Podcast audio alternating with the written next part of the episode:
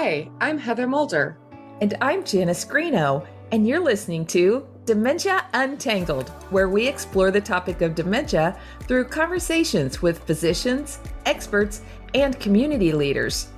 Our discussions focus on innovative ideas, practical strategies, and proven methods to guide caregivers along a supportive path. Hello, and welcome to Dementia Untangled. Thank you so much for joining us for this episode of our podcast. Today, our conversation will be with Dr. Corinne Self, who is a geriatrician, and Melissa Kuhn, who is a nurse practitioner with a focus in palliative care in dementia. And they are both with an organization called Elder Health. And we're going to be talking about how to talk to kids about dementia. This is such an important subject because we want to, if we have children who um, have a family member or someone who's close to them with dementia, it becomes this delicate balancing act of how much do I share with them?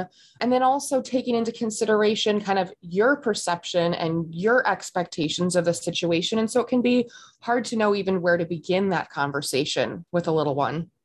It's so true, Heather. And, you know, dementia, but it impacts the whole family. And recently I heard a story of a children's book author sharing about the book he had written about his own grandma who had dementia. And he was sharing about how it helped kids to open up about what they were experiencing. I'm so excited to learn more strategies about how to have these conversations in an effective way. Welcome, Corinne and Melissa. Thank you for joining us today. Thank you. Thank you so much for having us. Well, we like to start our podcast with a consistent question each time. And so I'm curious to hear from both of you. Could you tell us a little bit more about your journey and, and what led you to connect with the dementia community?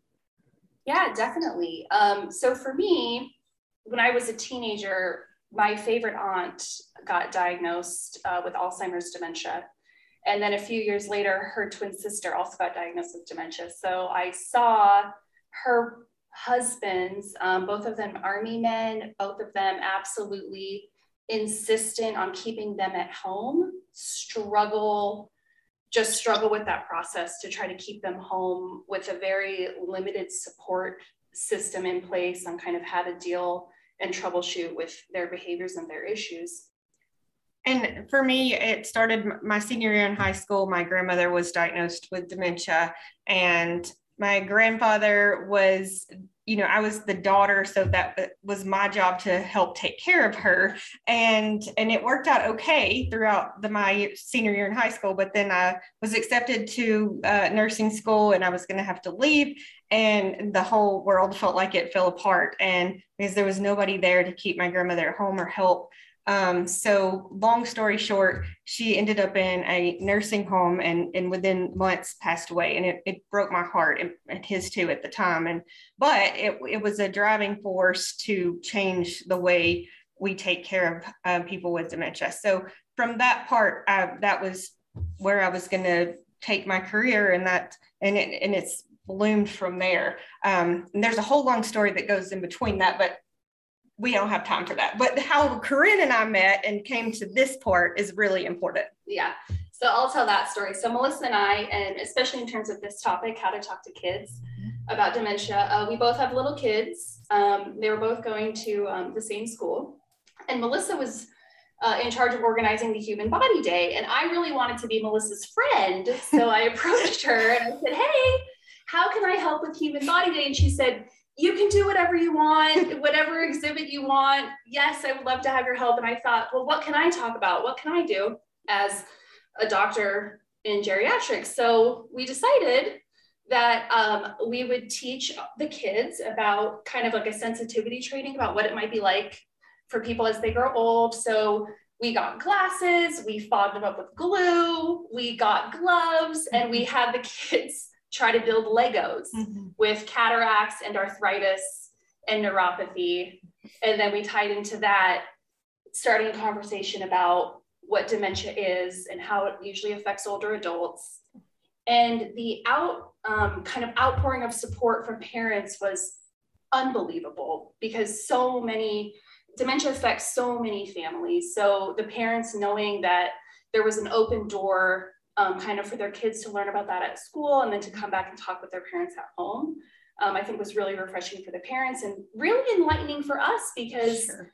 you you kind of tend to underestimate kids and underestimate the older adults, but the kids blew us away with just kind of how intuitive they were and the questions they asked and the sharing they did about their own family members and it was a very cool experience and my that was about four years ago at that time my my middleest um, child was he's 10 now but at that time he was about six or seven and he went through the whole glasses and gloves and to this day he he remembers and can relate that to when he sees older people who have trouble doing things because he knows he remembers how difficult it was to button his shirt. He tells me that all the time.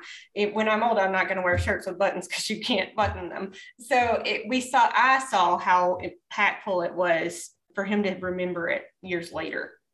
And from that day, we we five years later we started Elder help. I mean, literally from that from that moment which is home-based primary care for people struggling with cognitive issues. Mm-hmm. So we're pretty excited to talk to you all today. I'm pretty yes. excited about this subject. Yes, yes. Wow, thank you so much for sharing that story. And I love that you kind of did it like a, a, sensitivity training with children that is still impacting them now five years later. I wonder before we talk about how to have the conversation with kids, I wonder if you could share with us how do we know if we should talk to them about someone who has dementia and, and what they're experiencing? So we kind of think it's going to be individualized for each family and each each child and each loved one. But I, we think that when it becomes apparent that the, the loved one is experiencing a problem, like when they've called the child, when they have been close with the child and then all of a sudden are calling the child by the parent's name, or when they're all of a sudden having kind of angry outbursts that they didn't have before, or when there there's talk about them moving to a care home, we think that's, or the kid either asks or actually seems distressed by what are these changes going on with my loved one, we think that's an appropriate time to bring up the conversation. And I think all kids are very different. Every family is very different. And I have four children and they're all very different how how I've even addressed this topic with each of them. My oldest child is 11 and he has he has been around a lot of, of people in my practice um, that have had dementia and he didn't need the explanation of what was wrong. He he didn't he didn't care. He identified with them as a person where they were at that time and he to this day has no idea that they're you know even when i can explain to him there might be something wrong with their brain. He didn't see that. He saw them as people who like to sing who like to do art who like who likes to do puzzles and he just met them where they were. Um, having said that, you know, the the child next to him is 10 and he needed this greater explanation of show me the picture of the brain and what it looks like. So very different conversations with with my children across the ages. That's such a great point. So you have to consider each child where they are. And then once you decide, yes, it's time for us to talk about this, how do you even start the conversation? I think you have to again really know the child and where they're at. If if there's a behavior that you've seen them demonstrating, then maybe start with that that question. But I think you have to give space to the child to ask you information. Is there anything you want to know? Um, that that's how I would go into it with my children. And we were just saying, kind of as parents, when we go to tackle a difficult conversation, a really nice way is to use a book. Um, whether it's um, a death in the family or somebody, a loved one coming down with a dementia or another illness. Um, and a book we really like is called The Weeds in Nana's Garden by Kathryn Harrison. Um, and the book is really nice because it really follows along a metaphor of basically as the weeds or tangles overgrow in the grandmother's brain, the weeds overgrow in her garden as well because she's unable to garden as she used to because she doesn't remember that she should or how to do it or something along those lines. And with and again in different ages of children. So with Bradley, uh, my 10 year old, we I ended up finding the dementia diaries, which is more of a an autobiography from the child's point of view, the older children that are living with someone that has dementia. And he could relate because that that meant very concrete ideas, very specific ways that that the child was impacted, and that that was how he understood it. So what we wouldn't want to do is um, we don't really want to dumb things down for kids. Kids, we don't want to underestimate them. Kids are very, very smart.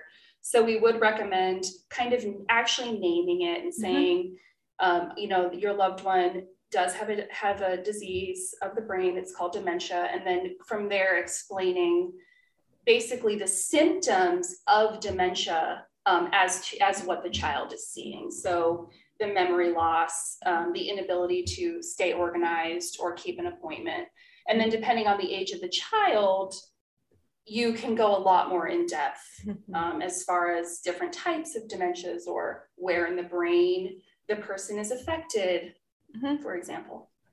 And I, I, love those two resources that you gave. I think it's always helpful um, to start out a conversation with a story, with a book, um, someone who has kind of been able to encapsulate their thoughts around this disease um, as a way to open the door to the conversation. So that was Weeds in Nana's Garden is one of them, and The Dementia Diaries was the other one. Now, when we move on from actually reading a book to the kids, and it's now time to open the door to the conversation, you know, dementia is such a, a uh, an emotion ridden disease. You know if you are if you are the parent about to talk to your child about this you know maybe you're talking about your mother or your father. And so dementia carries a lot of emotional baggage for adults. And i wonder if you have any strategies for helping us who are leading the conversation in handling our own emotions and not transferring it onto the child um, so I will say, I, I think it's very, very difficult. Um, I don't know if it's our culture, but, or the lack of kind of the mindfulness practice um, in our culture. But I don't think we often, most of us aren't really paying attention to the stress and the emotions that are coming into us each day and flowing out through us each day.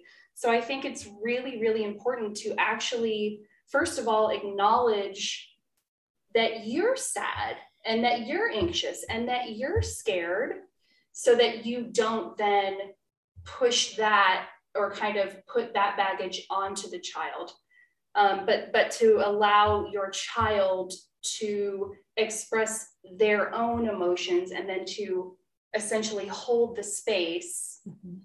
for the child to express what they're feeling and I have a good example of this. Um, and from an objective standpoint, I had met with a family. It was the daughter, and she was probably eight or nine, and the father, the grandfather, lived with them and had dementia. And the mom, when I met the family, the mom was really was all this concern about how the daughter was affected and how what was she going through and and and she was really worried and i got the impression initially that the the granddaughter was upset but when i asked the granddaughter directly what how she was feeling about her grandfather and she said I just like to sit in his lap.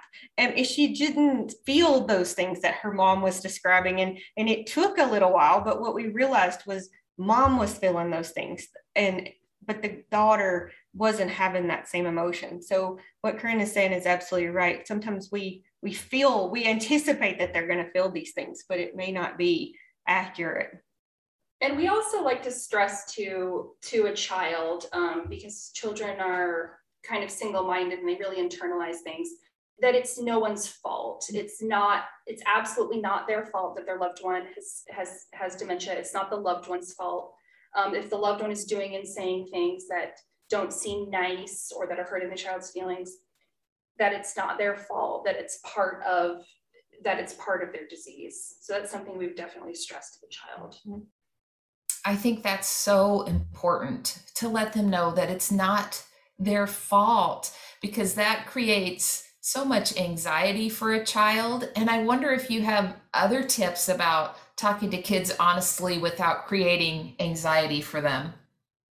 I think that open ended question is the best. You know, let them tell you what they're worried about versus you putting it um, in, you know, I see you're having anxiety about this. So you're, you're pre defining what you think they have, but say, how are you feeling? Let them put the words in there and then go from there. Um, when I was talking to my child um, specifically about this, again, he didn't really have those feelings of sadness or even worry. It was just, he was very mindful. He, why don't we just enjoy what's happening right now today?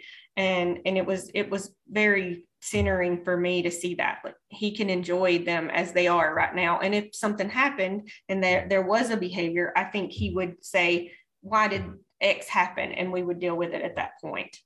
And then um, along with that just kind of like a parenting strategy in general um, but i'm not going to lie i'm not the best at this even though i try to but that your kids that kids need t- like quiet time and space with their parents without screen time mm-hmm. and kind of without a lot of other um, distractors, mm-hmm. kind of mm-hmm. like in the evenings after school, for example.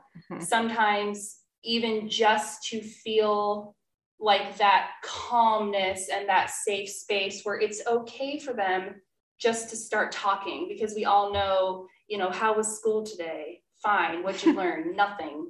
Can i go? It's so and and on that note one thing to add to that we act part of elder help we have a music therapist and an art therapist and especially um, there are kids as well as patients that have dementia and caregivers that don't use words to to define how they feel. So one of the strategies the art, the guided art therapist had suggested was a daily journal where you just draw, you allow the children to draw and then the dementia patient can draw too. It's it's your journal together, but you don't have to talk. You can just draw how you're feeling. Um, and the same thing with music and the way to connect. But I love I love the journals and we've seen some amazing artwork from our dementia patients and using that technique Oh, what a powerful tool. I love that idea of um, kind of creating that that daily journal of artwork and involving both the child and the person living with dementia. Um, I think these conversations are kind of a, a delicate balancing act of what you should say to them and what you should not say to them and do you vary your approach based on your living arrangements? For example, I know some of our listeners maybe are part of a sandwich generation where they're caring for their parents who have dementia and also raising children at the same time versus maybe a, a, child whose grandparent lives across the country and they zoom with them every week and, and see them you know once a year would those conversations look different yeah we definitely think um, the thing that's going to make it different is whatever relationship that the child has with the loved one living with dementia. I think you have to you have to encourage the child to find a way to connect. Uh, that's the bottom line under any circumstances. What is the connection between that you can help um, the child and the dementia person to have together, no matter if they're living in the home or they're living millions of miles away? Maybe you and grandma both like the same ice cream or you both listen to the same song. You know you don't have to have very deep conversations. You can just find the way that they they can connect with each other and you can demonstrate that. You can show that how to connect your own ways. I mean that's what we do every time we walk into someone's home. We find the way that we can sincerely connect. And and believe me dementia patients and children will know if you're faking it. So find something that gives you the relationship. And also if if it is a situation where um, the person living with dementia um, is with the kid often enough or able to be with the kid mm-hmm. actually going to the person and saying hey um, how would you feel about being involved? Or how would you feel about telling um, you know your grandchild or or this child um, that you are suffering with dementia. Basically, giving that giving mm. the person living with dementia the opportunity to tell the child themselves, um, we think can be a really powerful thing. Important to note that different stages of dementia. So if you're in the early stage or late stage, that's going to change that conversation as well, like Corinne was saying. That is so empowering. And I think about how you just really are listening to the children and where they are. And then you're allowing to the, the person with dementia to come in and to be involved in, if they can, if they're at that point, to share with that child what's happening with them. when you think about these situations, how do you deal with behaviors and agitation that might be coming down the road with dementia? I mean, do you talk about them ahead of time or do you wait until it happens? Like someday grandma might know, not know your name anymore. So do you address what could happen or just what is happening? I, I feel like again that's going to be very unique to your family, but I I do feel like behaviors in 90% of all patients that are diagnosed with dementia, whatever type, um, towards that moderate to late stage, the behaviors are going to happen. They're going to develop. And so I think it's important to, in that situation, once you realize that we're entering into a different stage of the dementia process, if you're again find the way to connect if it's an older child and you can explain so the brain is changing and these are going to happen explain it that way with younger kids like my th- my three and four year old it would be more like they're not they're not going to be able to play cards with you anymore or do puzzles with you but maybe they can still sing jesus loves me. You know you find the way again to make it be on their level and and address it.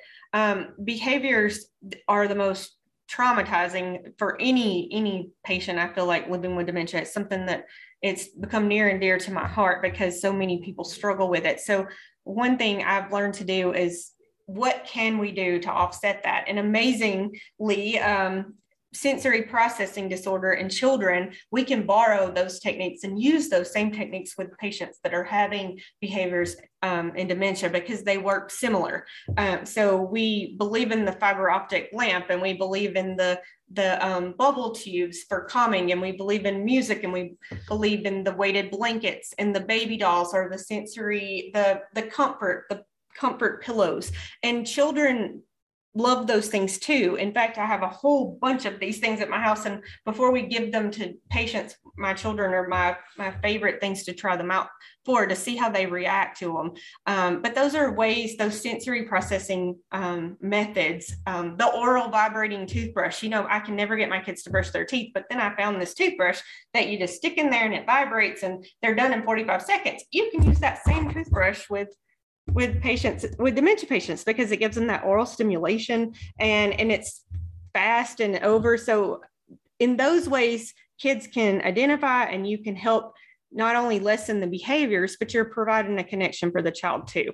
So again i think it's important for adults think outside the box um, or think outside the brain. That was my my 11 year old's uh, quote, I'll give it back to him, but he said, you got to think about things differently outside of the brain. So those are one of the things I think that we need to do is, um, you know, look into things that might help the behavior that might help with the behaviors in general, but it also provides a connection, not only for kids, but for you to connect with your loved one.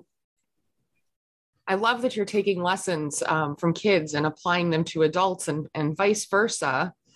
Um, you talked earlier uh, actually about the way the two of you connected was over this um, health fair at your children's schools and how you just got kind of this overwhelming response from other parents because this your child is not the only one who is caring about someone with dementia.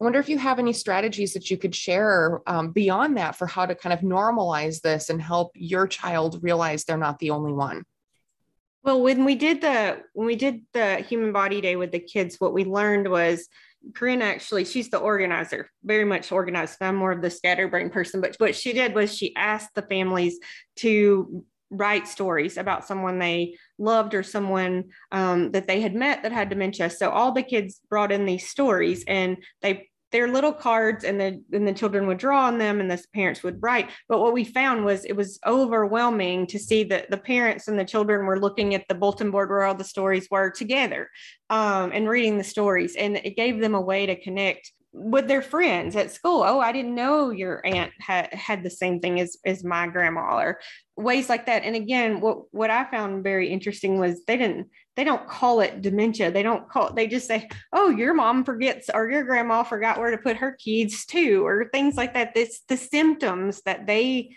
connect with. Um, but we put it out there where all of them got to write the stories and all of them got to draw the pictures and they all got to see that that. And so I feel like finding someone that your child can identify with, um, another child, uh, support is is the key. Is finding a child somebody on their level that has going through the same experience as them is the way to go. And there are a lot of support groups. And and again the books are great because the the dementia diaries is 7 through 15 it's personalized stories of those age groups that are dealing with it. And the younger books um, also again ways that that younger kids can have a friend that's going through the same thing so find a friend that and that's the most important thing I think for children. Um, and then there's also um, a lot of opportunities online mm-hmm. um, to seek out um, kind of other kids' stories mm-hmm. Um, and just being able to tell, looking up um, your kind of local Alzheimer's mm-hmm. Association mm-hmm. and, and the statistics and to tell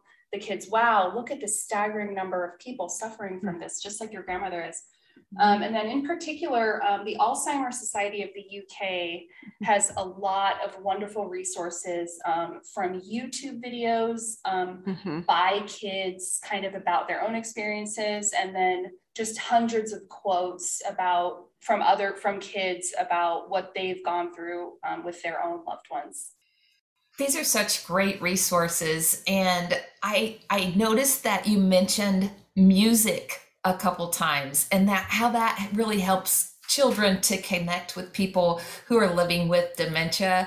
Um, I also heard you talk about finding a space for these conversations.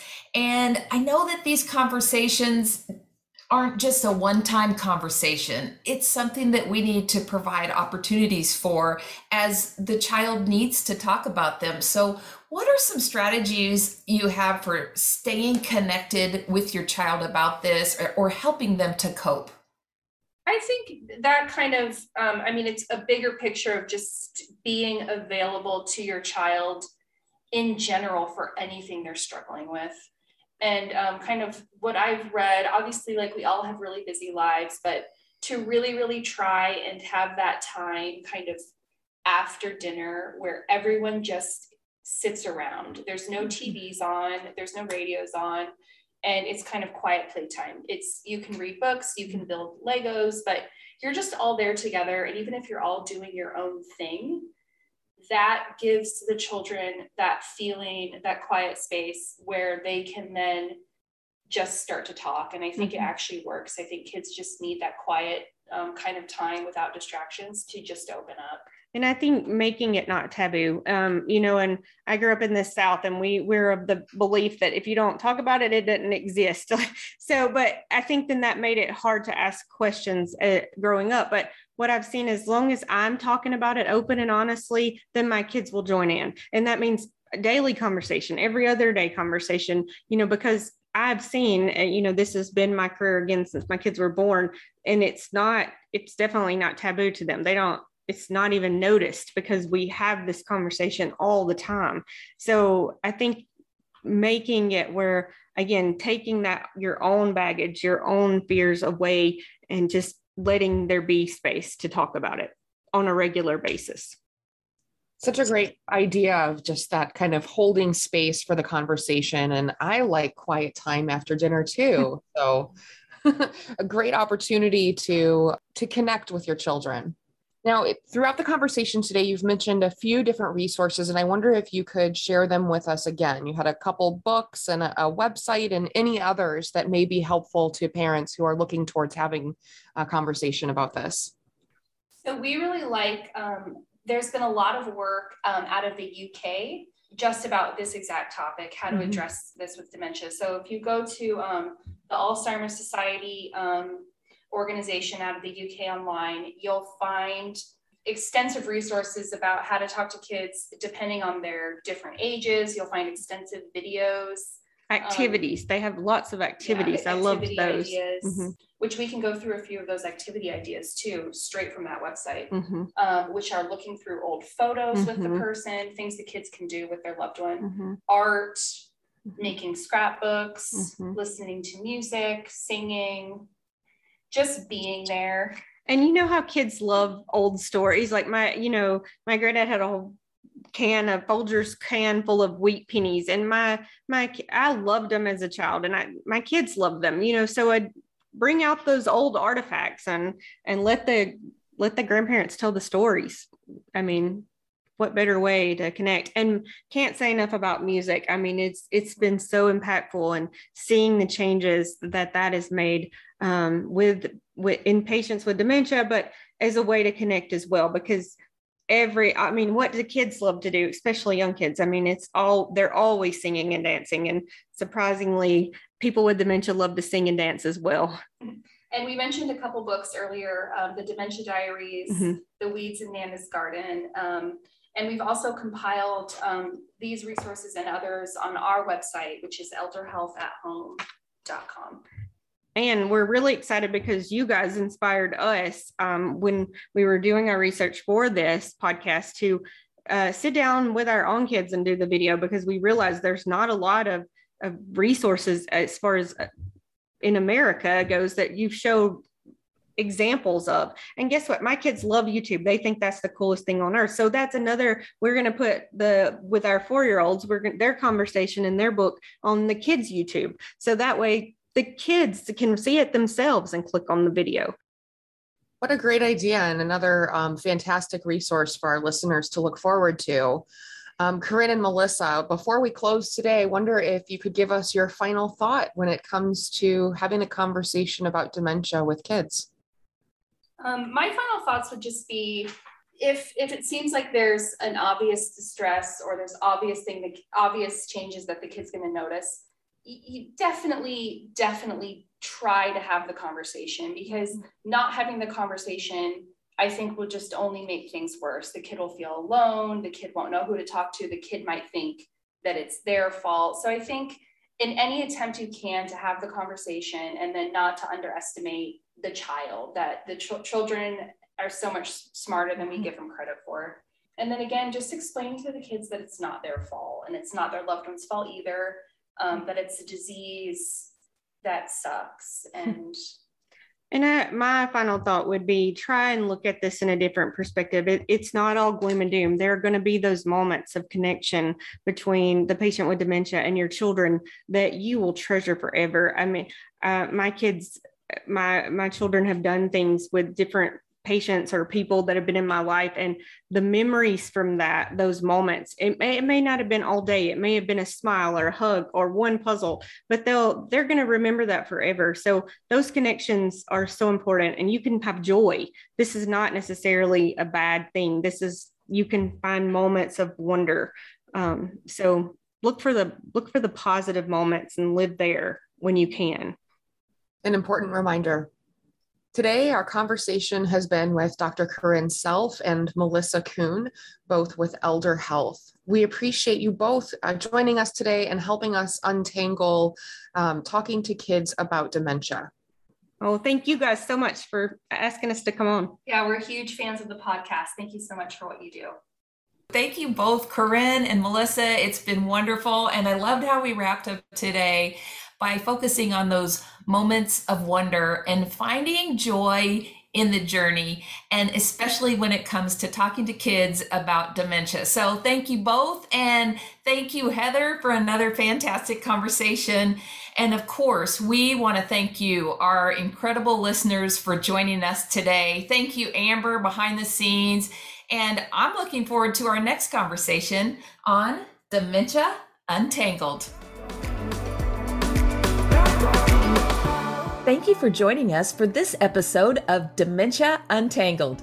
Be sure to subscribe on Apple Podcasts, Google Play, Spotify, or wherever you listen to podcasts. Dementia Untangled is hosted by Heather Mulder and Janice Greeno, produced and edited by Amber Ayers, and is brought to you by Banner Alzheimer's Institute and Banner Sun Health Research Institute. We are supported by generous donations to the Banner Alzheimer's Foundation please visit our website at banneralz.org and follow us on Facebook to learn about upcoming events. If you have questions or comments, please email us at dementiauntangled at bannerhealth.com.